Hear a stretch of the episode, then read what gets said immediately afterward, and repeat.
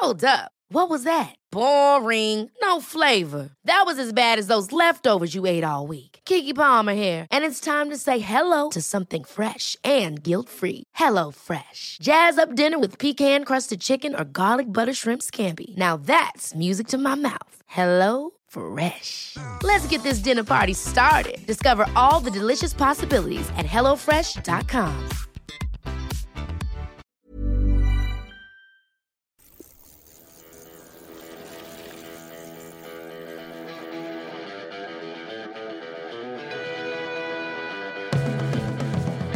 Welcome to the Bradley Wiggins Show by Eurosport, sponsored by Cyclist Magazine. Today, another stage in the Giro d'Italia, bright day for the breakaway, and Britain's Alex Dowsett winning his second road stage of his career in a year where he's without contract next year, and on the day that I think he found out he's going to be a father. So, congratulations from us all. And this is how Rob Hatch called it.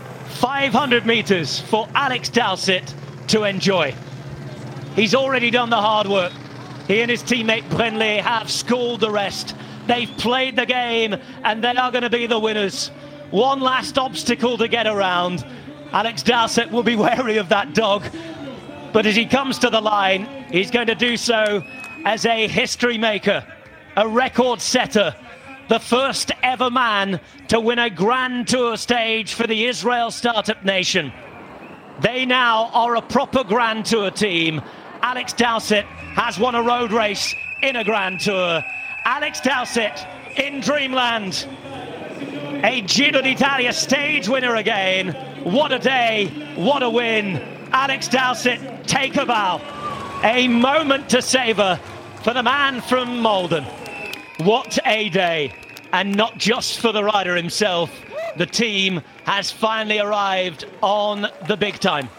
And joining me to talk about that win by Alex Dowsett is, of course, Eurosport's Brian Smith. Brian, Brits represented in that front group today. Of course, Matt Holmes was there, and Alex Dowsett pulled the win off. And you actually called it, didn't you, in the commentary booth? Well, I, I, you know, I, it's one of these things you get you get a sense. You know, being a rider, being a sports director, you, you watch it in television, you get a sense now's the time to go, and, and Alex went at the right time. But even in the way in on the circuits, that steep climb, you know, when Brändle and uh, Alex Dowsett were dropped from the original breakaway, you thought, oh, here we go, it's not going to be their day. They did come back, they combined together, came back, and it, was perfect in the end. Yeah, you know, there's a lot made of the race radios this day, and riders not really thinking for themselves and stuff. Israel represented with two riders in that breakaway today. As a director sportif, what would you be saying to those riders in terms of using the numbers and, and using the strength of each rider and in terms of how they attack when they attack. Would that would that call have gone to Alex to hit him early? Because every time he attacked, he didn't attack with the force of say someone like Sorensen at the tour where we saw him attacking, it was all in. How would you have played that one as a director? They're they're not. Um that type of rider. They don't have the, those quick accelerations, so you have to play to their strengths. It's once they get out there, they're hard to hard to bring back. And and a lot of times, Brad, you'll know this when when you make those big accelerations, it's okay doing it for like 200 meters, but after the 200 meters, you actually feel it. So it's kind of soft accelerations, but at, at the right time. I said in the last 40 kilometres, once we get to about 30 kilometres, they really have to, to start racing, and it's Israel Startup Nation that has to instigate it. But Puccio was straight on to Alex because he knows he's, you know, a wily old fox. He's been around. He knew that, you know, once they start the 1 2. But I was a bit, why is Brändle just rolling to the front? Why didn't he not keep attacking? And we saw it in the climb. They were just lacking that little bit of power in the climb. Uh, that that the, the force that uh, Puccio and Matt Holmes Matt Holmes rode terrifically, yeah, yeah. but Israel Startup Nation having two riders, they played the one two, and and I think they gained confidence from that. But I have to say, Brad, coming from domestic racing, because domestic racing here in in the UK, it's it's not going anywhere. For Matt Holmes to come from there into this race, he's already shown getting himself in the breakaway, yeah, and well. what a stage for, for for him today. Yeah, yeah. And obviously, the other big news today um, Simon Yates has contracted COVID, which kind of gives us some answers as to why he was, you know, not himself at Etna when there seemed to be no explanation for that. Um, that's quite a worry, isn't it? Because I think during the Tour de France, we got used to almost forgetting that this is still a problem, and it's come up more often than, than not recently, particularly with the likes of Amstel Gold and Paris Roubaix. And now it almost is worrying for us all, isn't it? Even even us working here, you know, we kind of wonder if we're going to be able to see this race out. After the Tour de France, I think the pro peloton became confident that we could get through a Grand Tour, and then it was a bit of a shock that Paris Roubaix was was cancelled. And, and like you say, last night after the stage, uh, Simon Yates got symptoms and he went straight to the doctor. These guys are getting um, their temperature taken three times a day, and um, it is is a bit of a shock because if Simon had it, the incubation time, he's in the peloton for the last few days. You don't know what's going to happen. So, yeah, I, I, I feel for. He's the first rider Yeah. in a Grand Tour that's, that's tested positive. a big so, player as well, isn't he? Yeah.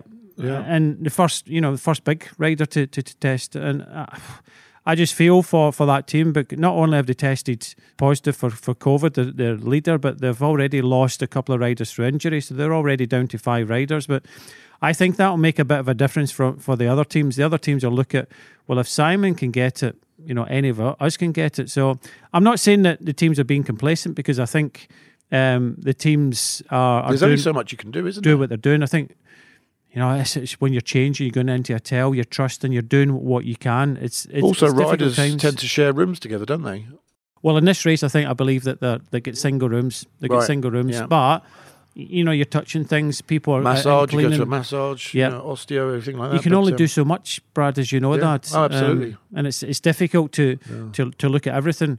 I just think this could be a bit more of a if any any teams were complacent, this is Yeah. going to be a big kick up the backside for them. Well, our very own Orla spoke to uh, Mitchelton Scott's Matt White.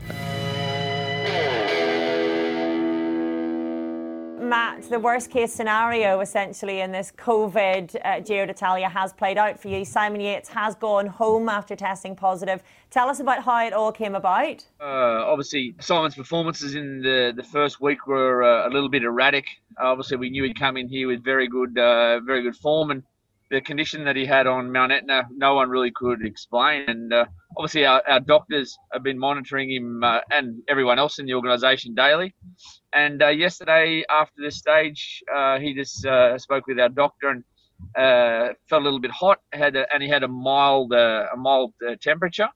And so we contacted the organisation, and they came to our hotel late last night and tested firstly Simon, and then then after he returned a positive test, tested the, the rest of our staff. So a disappointment for the team, but as you say, the rest of the staff then had to be tested because Simon is clearly, even though he's operating in a race bubble, he's caught this from someone. So how much of a concern is this for the team? How much of a concern is this for the wider race? no one knows how Simon contracted uh, COVID. Uh, at the end of the day, yeah, we are, we are working in a bubble, but that bubble is also also very diverse because we're changing hotels every day. Uh, so yeah, we're doing our best, and all the teams doing their best uh, to to wear masks. Uh, obviously, pay a big attention to hygiene, and uh, we're, we're getting tested pre-race, uh, six days out, three days out. Obviously, when we arrive, and on the rest days. But you know, w- we can't control everything, Okay, uh, and we we can't control the people who are working who are working at the hotels we're staying at are not getting COVID tested. Uh, and at the end of the day, it doesn't take much for somebody to come in contact with uh, someone who's had who's had uh, COVID. So no one knows the answer where where Simon did uh, contract the COVID, but the main thing is that is he's doing well at the moment. Very very mild symptoms, and uh, and no one else in our organisation has any symptoms or or has the virus. How confident are you, Matt, that this race will make it all the way to Milan now that we've had a key contender in the race having to go home? Oh look, I- I'm not here to not here to speculate, but we're, we're just taking it. We're just taking we're just taking it day by day at the moment, and uh, and then uh, yeah, yeah, we, we can only control what we can control, and uh, and that is we're we're negative at the moment. We're going to go run through a battery of tests over the next couple of days. Everybody in our organisation, and uh, and yeah, we'll go from there. And Simon is the third member of your team to have to go home. Um, how do you regroup after this? How do you concentrate on the race as it currently stands? Yeah, look, we've uh, we've we've lo- we've lost a few riders due to injuries and crashes, but uh, we've got a couple of young talented Australians, and now it's a great opportunity for those guys to step up and uh, and take the opportunity.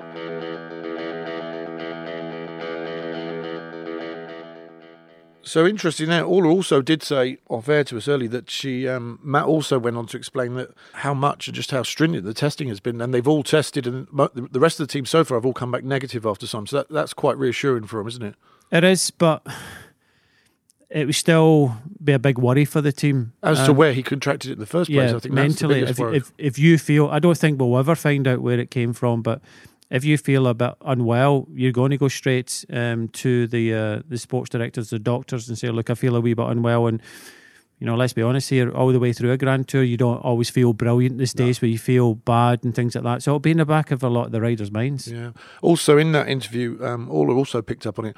A rider comes back for a bottle from the team car while Matt is doing that interview, um, and says, um, "I'm not too feeling too great. I don't know if I'm being a hypochondriac." So it just shows you how you know fatigue or as you pick up, as you know, Brian, during a stage race can be maybe mistaken, or the paranoia, the hypochondriac style, you know, that, that kicks in. Cyclists are notoriously hypochondriacs, aren't they? Because the fragility of the, the the kind of the health you live on, because it's so draining. Of course, the riding, your immune systems are low, but they're also very skinny, aren't they, and very thin. Yeah, and you know, you, you, the the immune system's not that that great either. So No. it's it's it's tough times, and it, it could get tougher. You know, will this race get to uh, Milan? That's the big thing because you know a lot of major cities cities are, are going into lockdown now. So it's it's troubling times, and I'm just so thankful. And I've said it a, a few times in, in my commentary that I'm just so thankful that we're we're seeing uh, racing. You know, we, we, Yeah. that's a privilege, but we're actually seeing racing Absolutely. you know, there's there's a lot of sports that aren't, aren't haven't got that. We still get the crowds at the side of the road, so Yeah. that that's a big news that Simon Yates is tested, although the rest of the team is tested negative. And on that, tomorrow, another GC day. We said earlier that Vincenzo Nibali, he's really the one who's kind of profiting through other people's misfortune, I guess, because, you know, maybe he's not the rider he was four or five years ago, but um, he's still quite wily, isn't he? And, um, you know, we've seen him kind of put the pressure on at times when Geraint Thomas was out the back the other day, Jakob Fuglsang today. Normal circumstances, maybe want to wait with two weeks left of this race, but with the uncertainty, um, there will be a cut-off point where the GC is taken as is. Um, so he might want to move tomorrow on this big GC battle day and, and get into that jersey, anticipating that that might happen. Yeah, I think he will, and and he's always thinking and you know always looking at things. And I think there's no love lost between Fuglsang and Nibali on on Etna. They were they were looking at each other, Yeah. and I believe that Fuglsang. Um, said uh, and made a few comments about Sicily and being a little bit dirty and things like that. Nibali would have seen that, and that might have been the, That the kind of grudge well. today when No. he punctured. Just push on a little bit, make them chase he a little bit remembers things harder. like that. He's um, he's very very um, he reacts to things like that. Very he remembers them. He doesn't forget them. He, he drives us that sort of stuff. Um, you know, and it sort of reminded me a little bit. Forever's watched The Last Dance of Michael Jordan on you know the, the Netflix show this this summer. You know, he takes things very personally as Michael Jordan did. So, well, I'm sure we'll all watch that with great interest tomorrow, and we'll be back tomorrow with a, a full podcast with Graham and myself. Thanks, Brian, once again for joining us as ever. And speaking of Graham, here he is. This episode is sponsored by Cyclist Magazine. Listeners can claim the special offer of three issues for just £3. Cyclist Magazine is a celebration of everything that makes road cycling special, and every issue is packed with the most exhilarating cycle routes, in depth road bike reviews, and expert opinion on everything from training plans and nutrition to kit and the latest tech. Simply visit cyclistmag.co.uk forward slash Bradley Wiggins to get your three issues for just £1 each. Offer available to UK residents only until 30th of September 2021. Check the website for full T's and C's.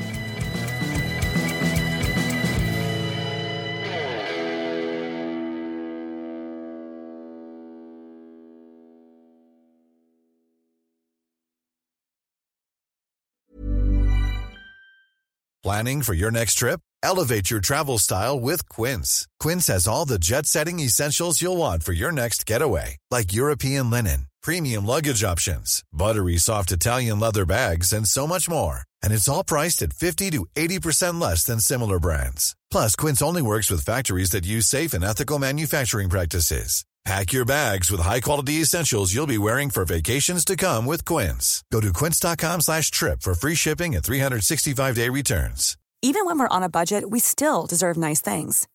Quince is a place to scoop up stunning high-end goods for 50 to 80% less than similar brands.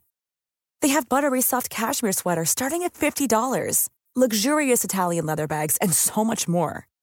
Plus, Quince only works with factories that use safe, ethical, and responsible manufacturing. Get the high-end goods you'll love without the high price tag with Quince. Go to quince.com/style for free shipping and 365-day returns.